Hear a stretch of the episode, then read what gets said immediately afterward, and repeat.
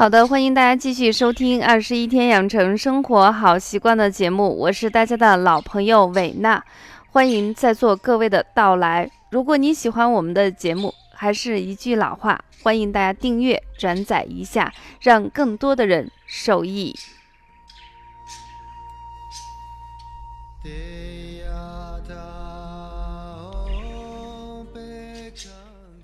那伴随着这一首《药师佛心经》，我们今天的节目就开启了。那又是一年的年底，很多单位或者是个人呢，都会抽出时间，或者是挤出时间去体检一下。呃，总得给自己的身体有一个交代吧。很多人都是这样想的。当然，每个人的心情是不太一样的。有一种呢是特别的焦虑，各种担心，就怕自己一不小心得了自己没有预期想到的疾病。睡不着觉，吃不好饭，人家说第二天早上你要空腹去检查，自己呢前一天下午五点就不敢开始喝水了。以前呢，很多人没觉得自己一天不喝水会渴，但是那一天无时无刻的都想去喝水，好像心里头播下了一个魔咒，就是喝水对我自己的身体好。如果我喝了点水，是不是就能够身体更好一些？所以有一种各种的一些焦虑。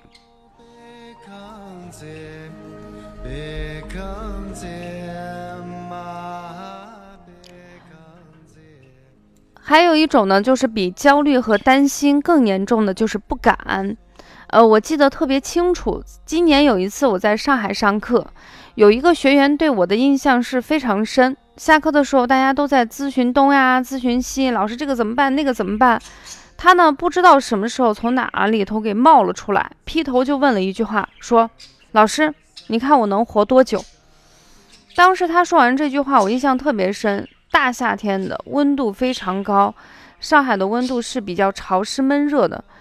但是他那个话一出来后，整个周边的人一下子就跟泼了冷水一样，大家都不知道该说什么，就盯着他看。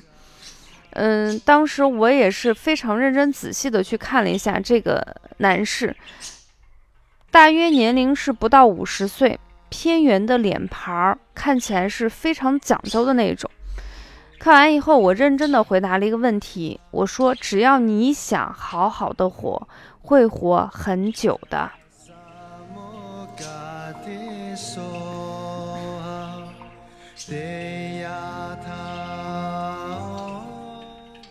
可是还没等我话哈继续说下去，他一边低着头摆弄着他那个手上的大戒指，一边说：“我要死了，我要死了，都三高了啊！”医生说肘子不能吃，烟不能抽，酒都不能喝，什么什么的，怎么都不能干。然后说了很大一堆。等他说完以后，我说：“其实你还是很爱你的生活的。如果你真的是那种就是不介意、无所谓，然后对生死感觉好像都无所谓的那种劲头的话，你的头发就没有这么干爽，呃，也更不会戴上这么精美的戒指，把自己收拾的利利索索、体体面面的。”所以你表面上呢说的那么多，其实是讨厌医生限制了你的饮食、你的爱好。实际上你是不太能够接受你自己身体的疾病。我就问他啊，我说你这个单位也是非常不错的，每一年我相信单位都会给你做一些相规的一些常见的一个体检的。你这么多年难道就没有发现一点点迹象吗？直接就是一检查就已经这么严重，已经开始这个也不能做，那个也不能吃，那个也不能动了呢。他低语说的一句话就是说：“我不敢去。”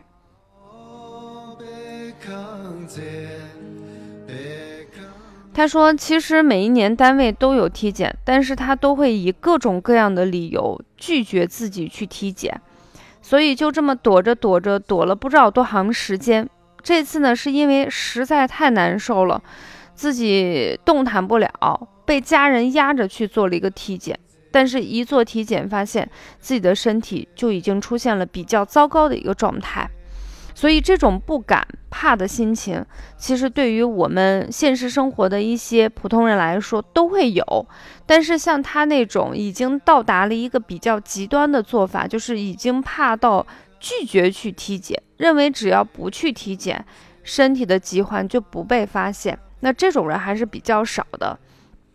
其实，在现实生活中，经常有人问我说：“呃，维娜，你本身也是学医的啊，那你自己害怕不害怕去体检？其实我觉得疾病在每个人面前都是平等的，除了这个医生呢，学医的这个壳或医生这张啊我们的外衣以外，其实里头所有的人在疾病面前都会害怕，都会紧张，都会颤抖，这是每一个人正常的一个心理。那么在这种情况下，经过了这些不断的事情的不断进入我，我自己想说的是，难道我们就不能有一个更好的方法吗？什么意思呢？就是说，其实我觉得我们的身体，我们自己可以跟我们自己身体进行对话。那我们不管是大家去体检，每一年抽出一次的时间，还是呢等我们身体已经非常严重了，有预警了，医生已经强制要求我们不能干这干那之前，我们还能做一些什么事情？其实我们的身体是一个非常精密、非常聪明的一个结构组织。在很多疾病还没有真正到来之前，其实我们身体会用自己的语言去告诉你：我这里疼，我这里麻，我这里酸，我这里颜色改变，我这里性状改变，我这里会出现一些跟平时不太一样的一些症状。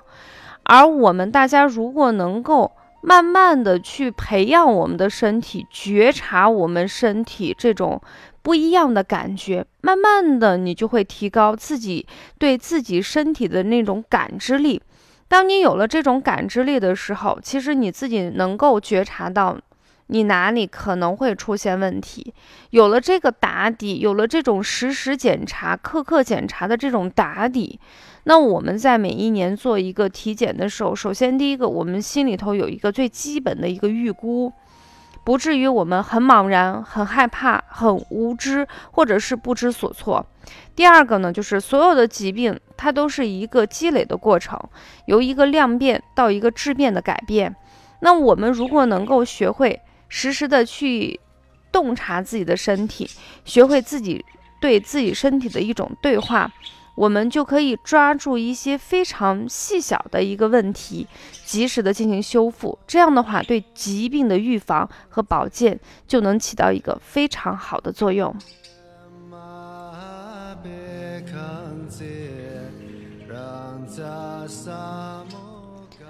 所以，我们今天想给大家分享的一个话题叫做“见微知著，自测隐形病”。那么当然呢，这个见微知著，学会自己身体跟自己身体的一个对话，自测隐形病呢，也将会在我二零一八年整个全年自己在线下的一个养生课程中，慢慢的植入进去，渗透进去，让更多的人受益。当然，在我们的节目中，我也会不定期的小小的分享一下，呃，毕竟我们线上的话，有一些操作起来可能没有线下那么方便，所以在，呃。我们的喜马拉雅频率中，我在不定期的时候会给大家一些啊自测的一些小方法，会给大家介绍一下。今天呢，我们给大家介绍两个常见针对一些啊心血管呀、呃心脏病的一些日常在家里头的一个简单的自测方法，大家可以稍微的准备一下。我们马上开始。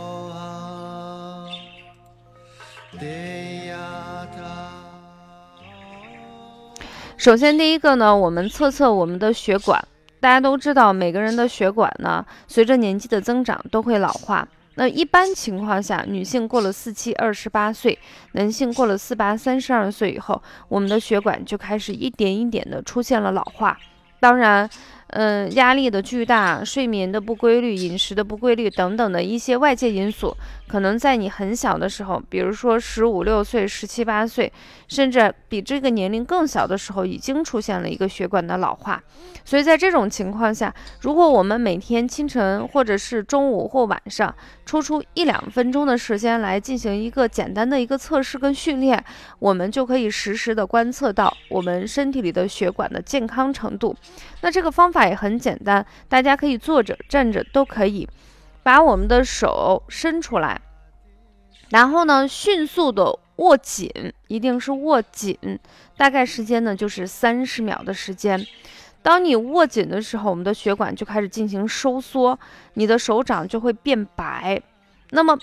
等这个三十秒过后呢，把我们的手掌很快的打开。打开以后，你就会发现很多那种血液循环比较好、血管非常健康的人、弹性非常好的人，甚至是我们血管内皮功能非常好的人，在手一展开的一瞬间，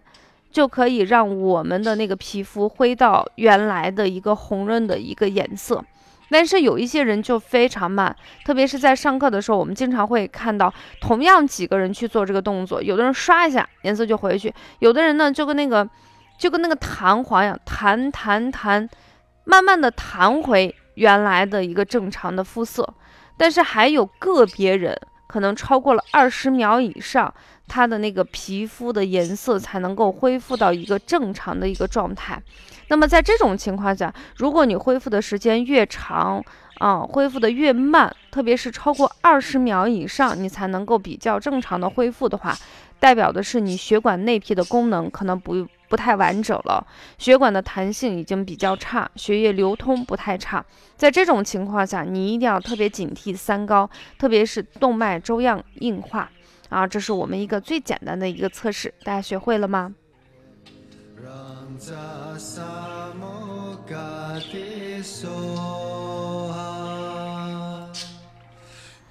再说一遍啊，它的动作要领非常简单，就是你坐着站着都可以，然后把我们的拳头攥紧，尽可能攥紧，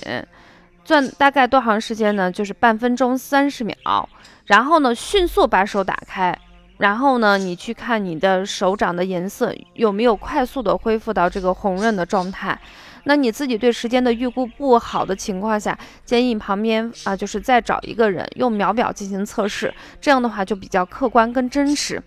那么一旦出现了我们的这个血管出现了一些，比如说气血循环不畅呀，甚至有一些人已经出现了一些三高疾病，那么在这种情况，在日常生活的好习惯中，我们有一些温馨的一个提示。首先，第一个，对于饮食，咱们很多人都想减肥，也会用一些各种各样的办法。不管你是吃药、打针、埋线、针灸，或者是用一些什么现在比较流行的一些呃饮食的一些代餐饮，但是总之一句话，你不管用什么样的方法，还是围绕不了两个基本的原则，就是管住你的嘴，迈开你的腿，就是所有的一些机制都不会离开它。那么在这种情况下，一旦我们的血管已经出现了一些血液循环流通不畅，甚至已经出现了一些血栓大量的形成，那么在每餐的饮食中，我们建议就是吃七八成饱就可以。那么随着年纪的增长，其实我们很多食物是很难于再进行消化吸收的。那么在这时候是清淡，多吃素，然后吃七七八成饱就可以了。另外一个呢，在清晨起来一定要喝一杯温热的水，保证我们正常的一个排泄，对于三高疾病呢是非常有帮助的。那么饭后的半个小时，我们再出门进行一些适合自己体力活动的一些锻炼。那如果大家喜欢游泳、会游泳的话，我觉得游泳是一个不错的选择，它可以把我们全身的气血循环都可以加快，增加心肺功能。呃，我自己是不会游泳的，所以我选择的方法呢，就是多走路。这是我们第一个，通过一些攥拳的方法来看看我们手指的一些啊活动，以及最主要的是去看我们的那个心脑血管啊的一个健康程度。那么平时在上课的时候，我也会带着学员会做一些简单的手指操。这样的话，大家总体反应就是做上两组以后，手会觉得非常的轻松，也会觉得有一些温热起来，不至于像之前那么冰冷。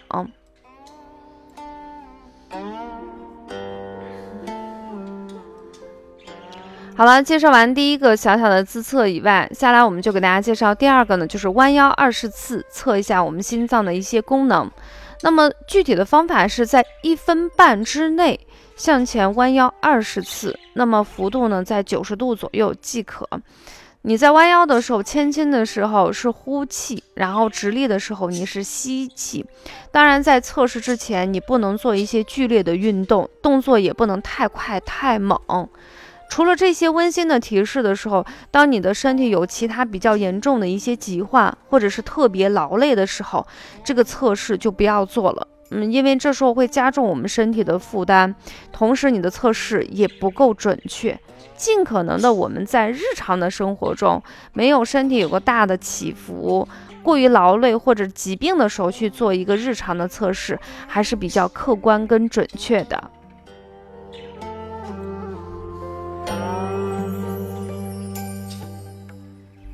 那测试的时候怎么样？大概计算一下我们心脏的功能呢？就是在你准备开始做这个运动之前，你先去号一下自己的脉搏，一分钟跳多少次，然后完成二十次的这种，呃，就是鞠躬，啊，九十度的鞠躬二十次以后，你再测一下自己的脉搏，你把它又记录一个顺那个数字，把它暂定为叫做 B。那么之前就是还没有测试之前，没有运动之前的脉搏，我们设定为 A。那么最后一个呢，就是做完一分钟之后，我们再测一下自己的脉搏，嗯，把它标记为 C。那么有一个简单的计算公式，就是 A 加 B 加 C 减去二百除以十，会得一个分值。那么这个分值的啊情况，来间接的反映我们心脏功能的好坏。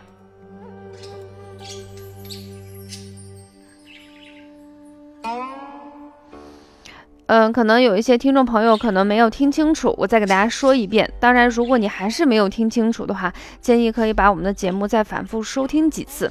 呃，它大概的原则是在一分半之内，你就要完成这二十次，你不能。你鞠一下躬休息半分钟，鞠一下躬休息半分钟，其实是不能说明问题，一定是这个二十次一定在一分半之内要完成。那么会测试三个数据，第一个呢，在没有做这个弯腰之前，你会测试一个脉搏，叫做 A，完成二十次这个弯腰九十度，你再测一下你的脉搏是 B，做完一分钟以后，你测试一下你的脉搏是 C。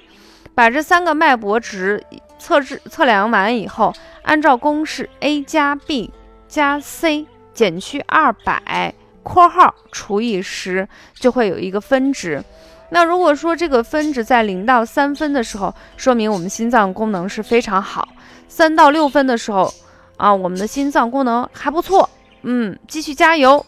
六到九分的时候，其实已经开始预警了。我们心脏的一些功能呢，已经处在一个比较亚健康的状态，整个代谢机能都在下降。这时候一定啊开始预警。到了九到十二分的时候，其实已经不是预警了，已经告诉你你的心脏功能不太好。那超过十二分以上的话，最好及时到医院进行检查跟治疗。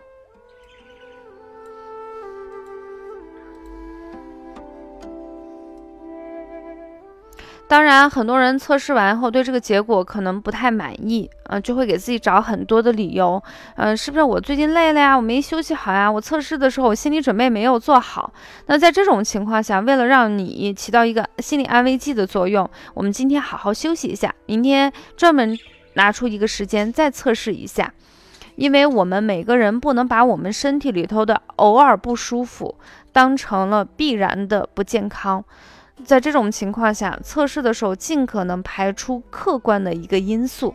啊，让我们能够正正常常的去测试我们啊心脏的一个功能。当然，如果说一旦出现心肺功能出现了一些欠佳的时候，其实有氧的运动是比较好的。但是如果你的心脏功能已经达到了疾病状态的时候，一定要啊征得医生的一些建议。啊，服用一些药物或者是一些其他的方法。好了，介绍到这里呢，我们本期节目就暂告一段落，下期节目不见不散哦。